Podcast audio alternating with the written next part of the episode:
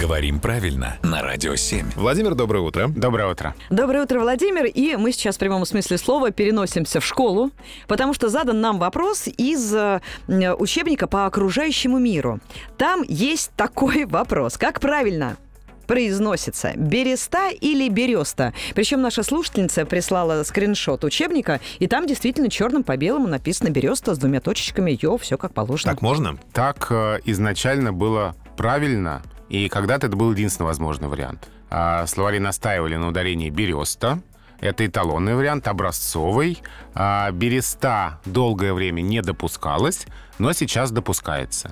Видимо, это слово вошло в мою жизнь, когда все уже стало допускаться, потому что Видимо, как раз да. Когда много чего допустили уже. Вот он, разгул.